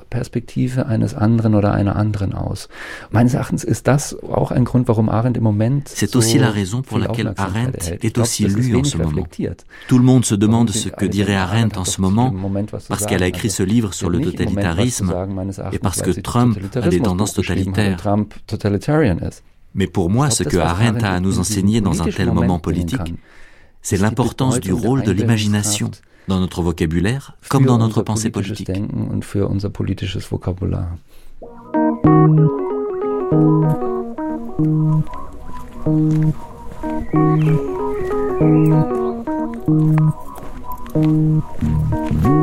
Nicht die Vernunft, sondern die Einbildungskraft bildet das Band zwischen den Menschen.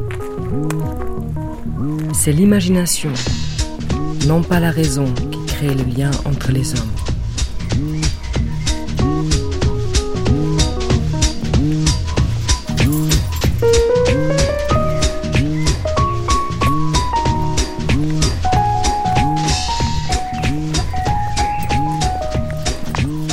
De l'autre côté de l'Atlantique, le sculpteur Volker Merz laisse libre cours à son imagination.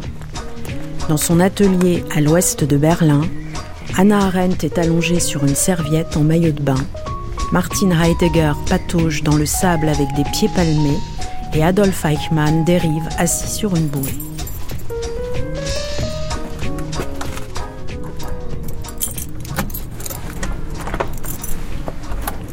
Wir sind jetzt nicht weit von meiner. On n'est pas loin de chez moi, à Berlin-Schönberg. On appelle ce quartier le Triangle Rouge, parce que c'était là où se retrouvait toute la gauche berlinoise. Quand l'empereur est revenu d'exil, les gens d'ici avaient retiré le drapeau impérial.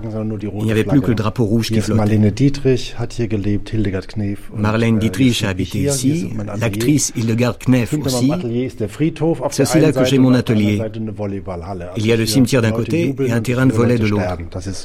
J'entends les gens applaudir et j'entends les gens mourir. C'est le genre de contradiction dans lequel je me sens bien.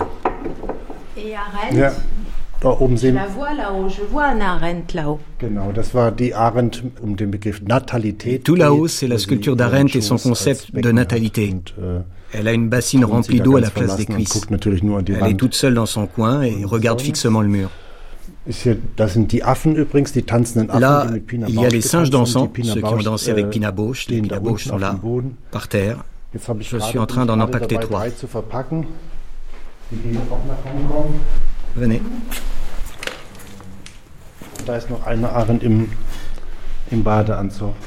Voilà une autre Arendt en maillot de bain. Elle a un regard très ironique. Elle est plutôt grande, assez grossièrement travaillée. Ce sont mes dernières sculptures d'Arendt. Il ne m'en reste plus beaucoup. Et ça, c'est Kafka, là, non? Äh, Ça, c'est Kafka, ça, c'est Kafka, ça aussi. Tous les Kafkas sont là. Ils sont tous réunis. Celui-là est l'un de mes préférés. Un Walter Benjamin de 20 cm de haut, en jupe noire, à moitié aveugle, avec un pistolet à la main. Il est debout sur un demi-cerveau. Cette sculpture s'appelle Sauvetage par la destruction. J'ai fait de Benjamin une allégorie. Mon meilleur Benjamin, c'est celui-ci. Äh, Il pisse dans la fontaine de Marcel Duchamp et ça s'appelle Sauvetage par la profanation. Also es geht, glaube ich, immer da, darum, nicht eine künstliche Aura aufzubauen. L'idée, c'est de ne pas créer une aura artificielle, de ne pas sculpter une grande arène, un grand Kafka, un grand Benjamin, ce qui est souvent le cas dans l'art. Parallèle auch zu Benjamin und zu Franz Kafka. J'ai d'ailleurs réalisé une sorte de trilogie avec Arendt, äh, Walter Benjamin et Franz Kafka. Je trouve que Arendt est en très bonne compagnie avec eux. Anna Arendt a dit ce n'est pas la raison, c'est l'imagination qui crée un lien entre les hommes. Ja, deswegen bin ich Künstler geworden. Oui, c'est pour cela que je suis devenu artiste. Benjamin, Arendt, Benjamin, Arendt, Kafka, Nietzsche, ils ont tous une pensée en images. bildnerisches Denken haben.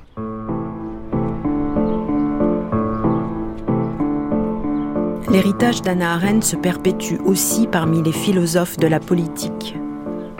Conformément à son éthique, dans l'absence de dogme, sans esprit de système. Un seul mot d'ordre, Denken ohne Geländer, penser sans appui. Now there's another aspect of thinking.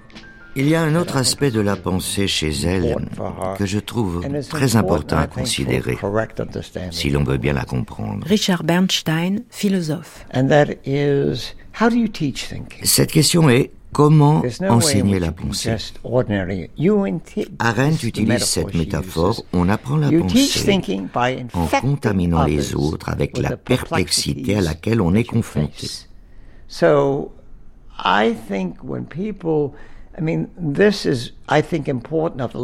Je pense que c'est là un legs important.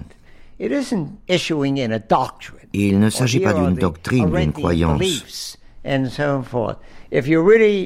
Travailler vraiment sur la pensée d'Arendt, c'est se laisser contaminer par la perplexité qui est au centre de son œuvre. Étienne Tassin, quel est le legs d'Anna Arendt, selon vous? Bah, Je pense que c'est un legs, euh, je vais le formuler de manière un peu inattendue, mais c'est une sorte de legs éthique, une, manière de, une éthique de la pensée. Et dans le milieu philosophique, on en a un peu plus besoin qu'ailleurs. C'est-à-dire que la tendance des philosophes à produire des théories et des doctrines, c'est quand même une manière qu'ils ont de prétendre solutionner des problèmes. L'éthique de la pensée arendtienne, c'est de s'en tenir aux problèmes, de ne jamais lâcher sur les problèmes, de ne pas faire comme si nous avions déjà compris, comme si nous avions déjà des solutions, comme si nous pouvions donner des réponses. Et ça, je trouve que c'est très touchant, parce qu'elle passe sa vie à se battre pour comprendre, faire comprendre, tenter de résoudre. Et elle passe sa vie à reconnaître qu'il faut recommencer là aussi parce que les solutions qu'on apporte ne sont pas forcément satisfaisantes. Qu'on prend des risques. Elle a pris des risques considérables dans la pensée toute sa vie. Au fond, elle a agi dans la pensée. C'est ça, au fond, son legs. C'est qu'elle nous dit ne croyez pas que penser vous dispense d'agir. Penser, ça exige de vous d'agir dans la pensée. Et c'est pas facile. et c'est, euh, je crois, euh, parce qu'on apprend à l'école philosophique, où au fond, euh, on forme les gens à être capables de construire des théories qui solutionnent. Et Arendt, elle, nous apprend à faire le contraire, c'est-à-dire déconstruisez les théories qui ont des solutions et revenez aux problèmes, revenez aux expériences, revenez aux situations qui sont problématiques, qui sont difficiles, qui sont souvent douloureuses. Acceptez les contradictions. Peu de philosophes, euh, au fond, euh, ont donné cette leçon de penser là. Assumer la condition humaine. Assumer totalement la condition humaine, oui, avec toute sa fragilité, toutes ses contradictions, toutes ses faiblesses. Oui. Ja, das ist ein sehr interessantes Phänomen, dass immer die Dichter und die Schriftsteller Hannah Arendts Texte lesen konnten, unmittelbar. Il est très intéressant de äh, constater que les écrivains et les poètes ähm, ont toujours lu les textes d'Arendt, en Allemagne comme aux États-Unis. Les premières critiques dithyrambiques de la condition de l'homme moderne ont été écrites par Oden, le grand poète américain. Et il s'est produit la même chose en Allemagne. Uwe Jonsson, Hilde Domin, Hans Magnus Enzensberger, Ingeborg Bachmann, tous ont réagi à la langue d'Arendt, à ce que Hans Magnus Enzensberger a qualifié äh, comme une indépendance de la langue. C'est-à-dire que ces mots ne relèvent pas d'un système philosophique particulier, mais que sa langue est un moyen de poser la question de la responsabilité, de la faute, du crime, du mal Tout cela sans établir un système de jugement.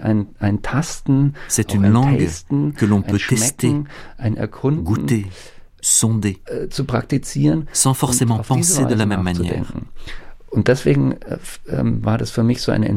Cela a constitué pour moi une vraie découverte de constater que tous les grands noms de la littérature allemande d'après-guerre avaient compris Arendt et même échangé avec elle, alors que le monde universitaire à l'époque ne savait pas qu'en faire.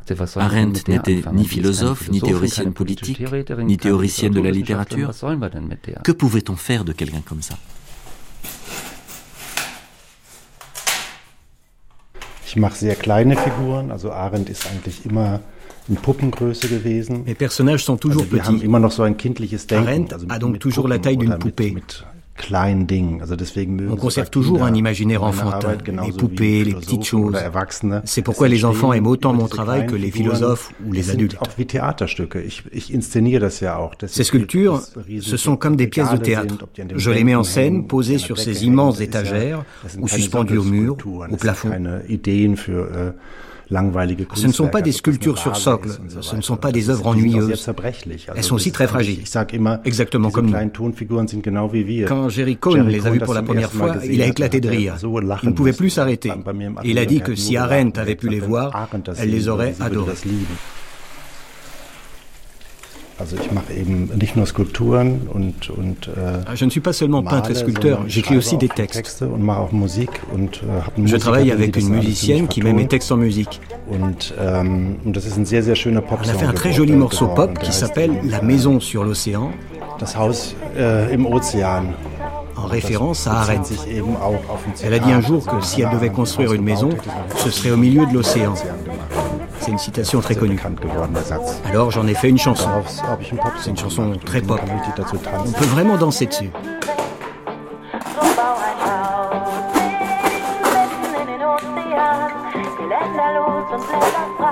Sometimes people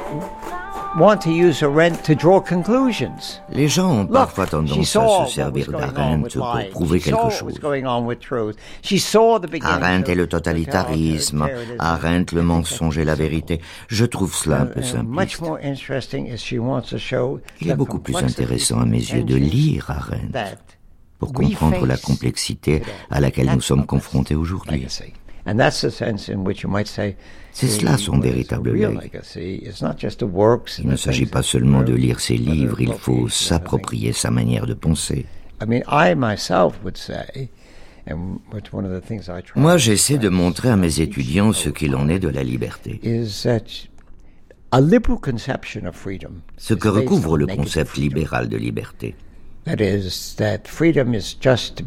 qui est en réalité fondé sur une liberté négative. L'idée selon laquelle être libre, c'est avoir la paix et faire ce qu'on veut, ce n'est pas du tout ce qu'Arendt entend par liberté. La liberté pour elle est d'ordre public, c'est la participation, c'est la discussion.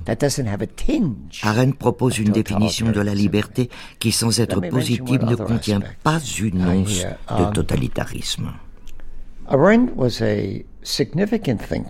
Arendt a été une figure importante pour de nombreux militants du mouvement des droits civiques. Qu'ils soient blancs ou noirs.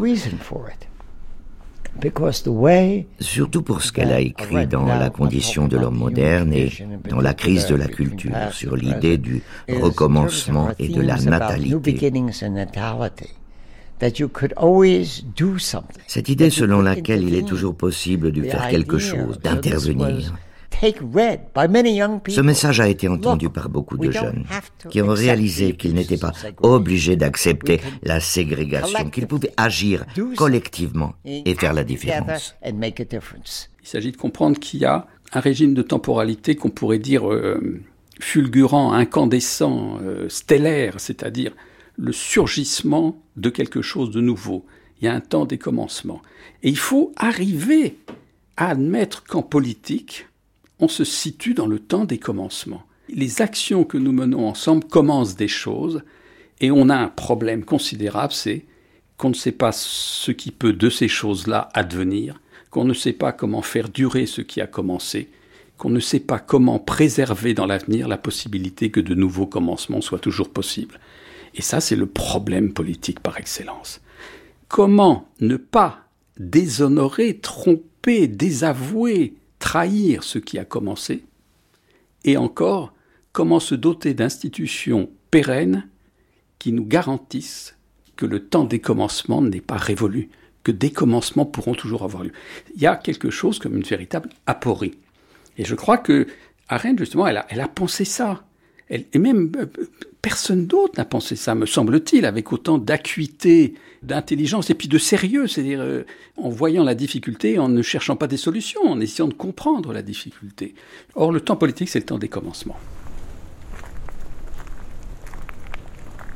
I think one of the one of the um, great joys of teaching Hannah Arendt to young L'une des grandes joies pour moi d'enseigner Arendt à des jeunes, c'est de leur montrer que, malgré les horreurs absolues qu'elle a vécues et le pessimisme de ses textes, tous ses essais, tous ses livres. finissent sur une note d'espoir. Um, Arendt had a great ability to Arendt avait une incroyable capacité d'affronter les difficultés et l'horreur du monde avec une grande honnêteté, tout en restant optimiste, sans jamais céder au pessimisme. Elle utilise cette expression un peu jargonesque et aujourd'hui galvaudée, alors qu'on ne la retrouve que cinq ou six fois dans son œuvre. Um, C'est l'idée de natalité, de naissance. J'essaie de ne pas trop l'utiliser car je trouve qu'on en abuse et que ça tend à devenir un cliché. Mais le mot lui-même et le concept qu'il recouvre exprime sa profonde um, conviction que les hommes sont libres. Que même si tout a l'air sombre, horrible et inéluctable, um, nous sommes libres. Et qu'il y a toujours la possibilité qu'un nouvel acte une nouvelle naissance, que quelque chose de nouveau surgisse dans le monde et nous permette d'en changer le cours, de le rendre différent.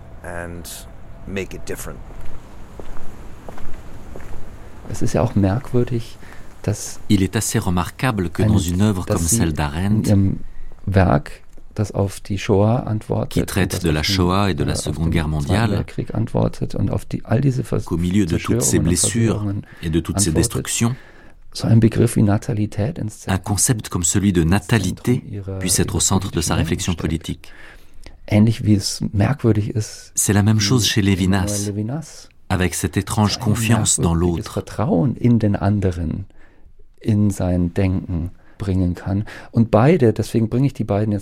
C'est pourquoi je souhaite les associer. Pour moi, Arendt et Levinas sont les deux seuls penseurs après 1945 à opérer une remise en question fondamentale.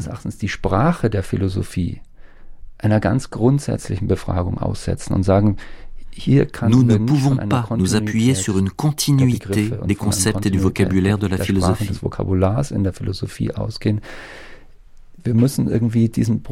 Nous devons refléter la rupture de la Shoah dans la manière dont nous nous exprimons philosophiquement. Äh, à mes yeux, Lévinas et Arendt partageaient un même projet, äh, même s'ils ne se sont jamais rencontrés et même s'ils n'ont jamais travaillé ensemble. Meine Erinnerungen von Hannah Arendt, das lebendige Denken. Hannah Arendt, pour moi, c'est la pensée vivante la tentative de saisir sa propre pensée dans une langue, ne jamais imiter, ne jamais reprendre les mots d'un autre, mais se les approprier. Toujours se demander comment on se parle à soi-même, avec rigueur et discipline.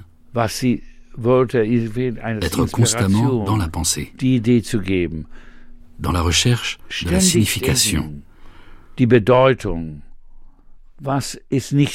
ce qui est invisible, de ce qui est perceptible, de ce qui est juste, le dialogue, et être toujours en relation avec ce qu'on fait au quotidien.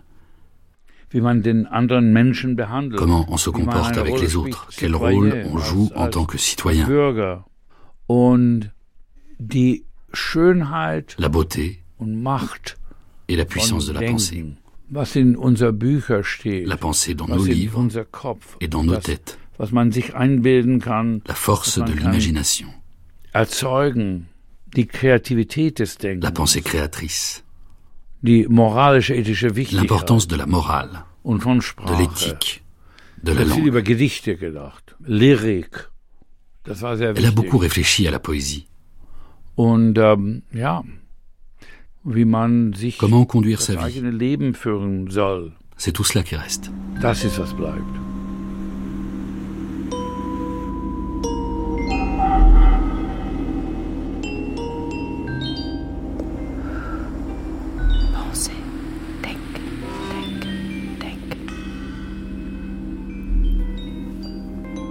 You know, I worked in that apartment Vous savez, j'ai travaillé dans cet appartement pendant au moins trois ans après la mort avec Lotte pour rassembler tous ces papiers et les envoyer à la Library of Congress. Il y avait des montagnes de documents, près de 70 000 pages. Vous voulez savoir comment je me sentais? C'était un drôle de mélange. J'ai passé beaucoup de temps ici avec Hannah. Son absence était énorme. Mais sa présence à travers cette absence était tout aussi énorme.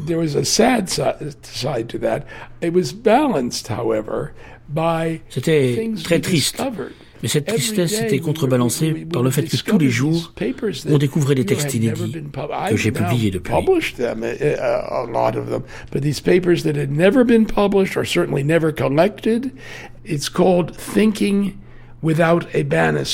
L'un d'eux s'appelle Thinking Without Bannister. Penser sans appui. Ce sont ces textes inédits qui vont de 1954 à 1975.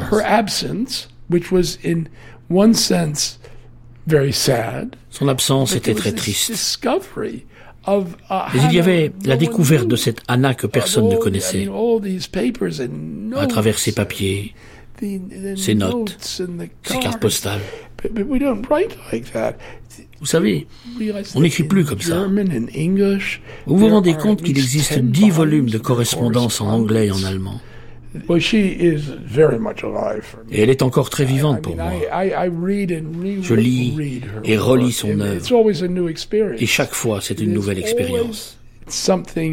Il y a toujours une nouvelle nuance. Parfois même un changement qui apparaît. Une idée qui surgit et que vous n'aviez jamais vue. Elle est très vivante. Ah. You know, uh, Vous savez, pendant les trois années où je l'ai côtoyé, et je ne la voyais pas tous les jours,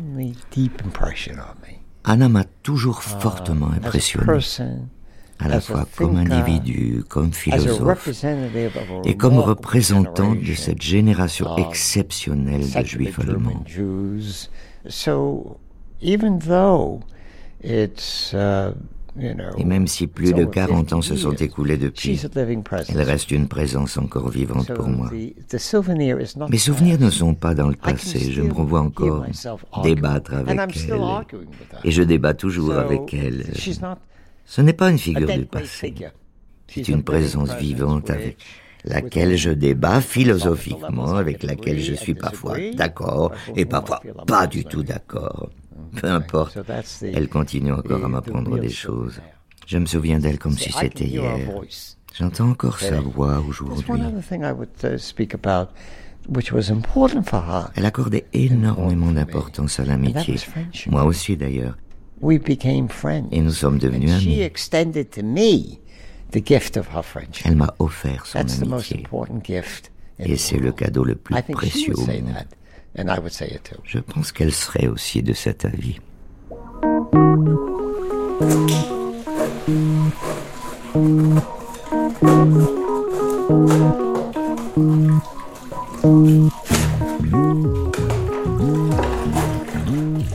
Est-ce que vous avez une sculpture à laquelle vous tenez euh, plus que tout? Volker Merz J'en avais une. Mais elle est maintenant quelque part au fond de la mer. C'était l'une des premières Arendt que j'avais faites.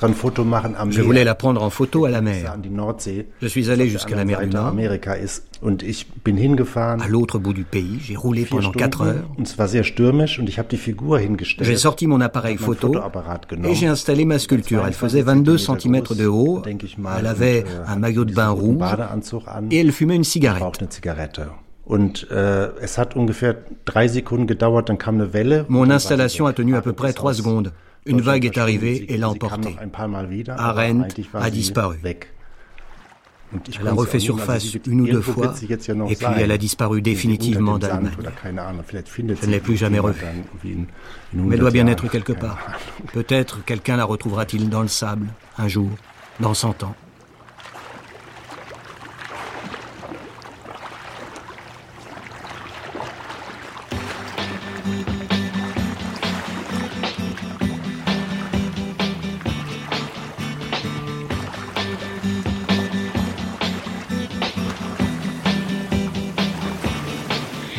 Opportunfisch tötet mit dem Stempelkissen. Der Opportunfisch schuppt im Faktenstaub. Der Opportunfisch hat ein öliges Gewissen. Dem Opportunfisch sind beide Herzen taub. Der Opportunfisch riecht nach Vorgesetzten, weil Fortschritt gleich Schritt ist, nicht umgekehrt. Der Opportunfisch gibt auch gerne mal eine Nase Gas, denn er hat in unserem Staat den höchsten Wert.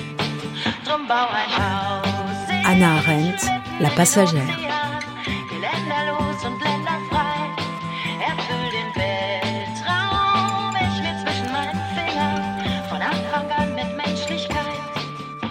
Avec Jérôme Cohn, ancien étudiant de la New School, ami d'Anna Arendt et légataire de son œuvre. Richard Bernstein, philosophe à la New School et ami d'Anna Arendt.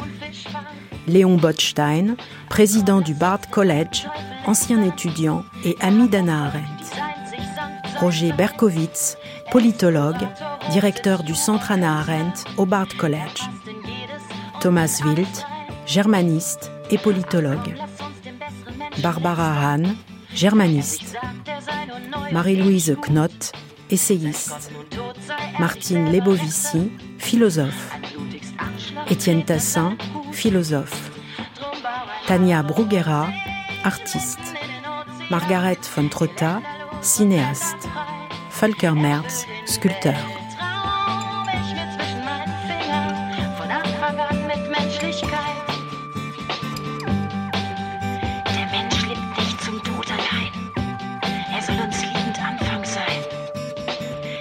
Avec les voix de Suzanne Vogel et Andrea Schiffer, Laurent Manzoni, Patrice Bornand, Claude Aufort, Félicien Jutner, Laurent Lederer, Thierry Beauchamp, Natacha Cashman.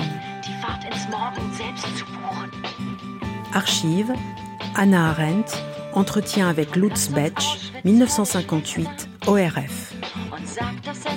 Documentation, Maria Contreras et Michael Simon. Ina, Amélie Briand-le-Jeune. Musique, Volker Merz. Traduction, Lou Elio. Attaché d'émission, Sarah Jiquel. Prise de son, Fabien Gosset et Emmanuel Armin. Mixage, Alain Joubert. Une série documentaire de Christine Le Cerf, réalisée par Julie Béressi.